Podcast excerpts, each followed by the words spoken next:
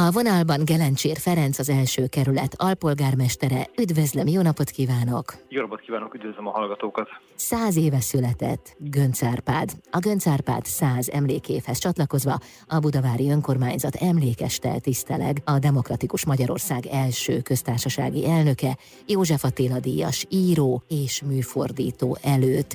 Ki lesz jelen ezen a megemlékezésen? Kiket várnak? Gönc Árpád születésének századik évfordulója alkalmából nem csak a főváros, de egyes kerületek is program sorozatot indítottak. Ennek része, hogy a Budavári Önkormányzat egy emlékestet tiszteleg a Demokratikus Magyarország első köztársasági elnöke, az ön által is említett József Attila Díjas író és műfordító előtt. Az esemény a Márai Sándor művelődési házban lesz, most csütörtökön, tehát február 10-én 18 órától. Az este tematikája alapvetően három pilléren nyugszik. Gönc mint műfordító, mint államférfi és mint ember kerül megvitatásra, kibeszélésre, megemlékezésre. A három irányhoz az egykori köztársasági elnök életének három aspektusából válogattunk, válogatva kértünk fel személyeket, így képviselteti fogja magát a Magyar Tolkien Társaság, két irodalomtörténész, dr. Frid István és Füzesi Tamás lesznek a vendégeink, az államférfiről szóló szakaszban a beszélgető partnerek Gönc Árpád egykori kollégái és harcostársai lesznek, így Kőszeg Ferenc és Demszki Gábor, valamint a tematika magánembert felevelenítő részéhez az egykori köztársasági elnök unokáját, Benedek Mártont hívtuk meg. Magát a beszélgetést Reiner M. János történész fogja moderálni a Gönc Árpád Alapítványtól, valamint közreműködik az eseményhez a Kossuth és Jászai Maridíjas Molnár Piroska színművésznő és Nagy Zsolt színművész. Hát ahogy a meghívottak névsorát hallgattam, biztos vagyok benne, hogy nagyon sok személyes emlék is előtérbe kerül majd. Ez egész biztosan így van.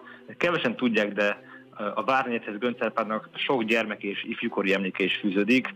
A vérmező túloldalán az egykori Bors most Hajnóci utcában élt a nagyszüleivel, és a Szélkámántéri korcsolyapályára járt a barátaival korcsolyázni, és a mai, mai Petőfi gimnáziumban érettségizett, ami szintén a kerületünkben van. Én is találkoztam vele személyesen egy interjú miatt, elmentem hozzájuk, és sosem felejtem el, amint, amint ott ültem a kis riportermagnommal, és elrobogott mellettem, és oda kiabált, de olyan egyszerűen, és kedvesen, és barátságosan, hogy mindjárt jövök, és aztán jött, és hihetetlen kedvességgel fogadtak ott engem Zsuzsa asszonynal, a feleségével együtt. Na, nagyon szerencsés, én azért tartom egyébként nagyon izgalmasnak ezt az estét, mert egy, egy olyan politikusról fogunk megemlékezni, akit a rendszerváltás utáni első országgyűlés két nagy szekértábora, az MDF-KDNP koalíció és az SBS egy, egy megegyezés részeként, de közösen tudott elfogadni köztársasági elnöknek. És a, a köztársasági elnök egyik feladata a, a teljes nemzet egységét jelképezni.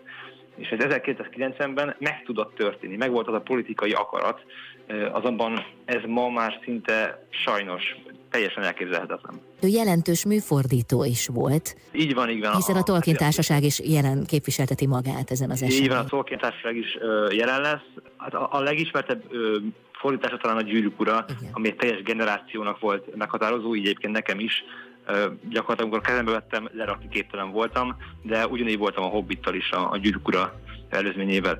Az esemény még talán abból a szempontból is érdekes lehet, hogy pontosan egy hónappal az esemény követően, tehát március 10-én választ újra köztársasági elnököt a Magyar Parlament. A két dolog érdekes perspektívába helyezi egymást. Amikor felkérte a meghívott vendégeket, akkor hogyan fogadták a meghívást? Mindenki nagyon, nagyon, nagyon örült. Volt, aki meglepődött, hogy gondoltunk rájuk, de alapvetően úgy gondolom, hogy nagyon, nagyon nagy nevek vesznek részt ezen az eseményen. Ebből kifolyólag én úgy gondolom, hogy egy nagyon komoly érdeklődésre tartatunk most számot. Én biztos, hogy benne, hogy nagyon izgalmas lesz. Csütörtökön lesz a megemlékezés, a részvételhez még holnapig lehet regisztrálni.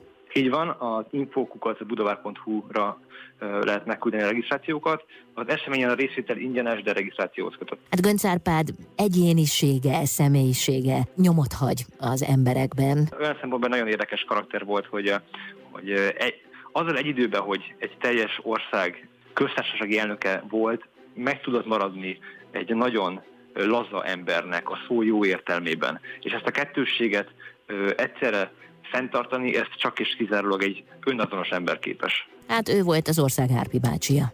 Hát igen. Köszönöm szépen, sok érdeklődőt kívánok a csütörtök esti beszélgetéshez. Ez egy beszélgetés lesz, ugye? Így van, igen, alapvetően panelbeszélgetés. Az említett három témakörben Gönc mint műfordító, mint államférfi és mint ember. Sok látogatót kívánok.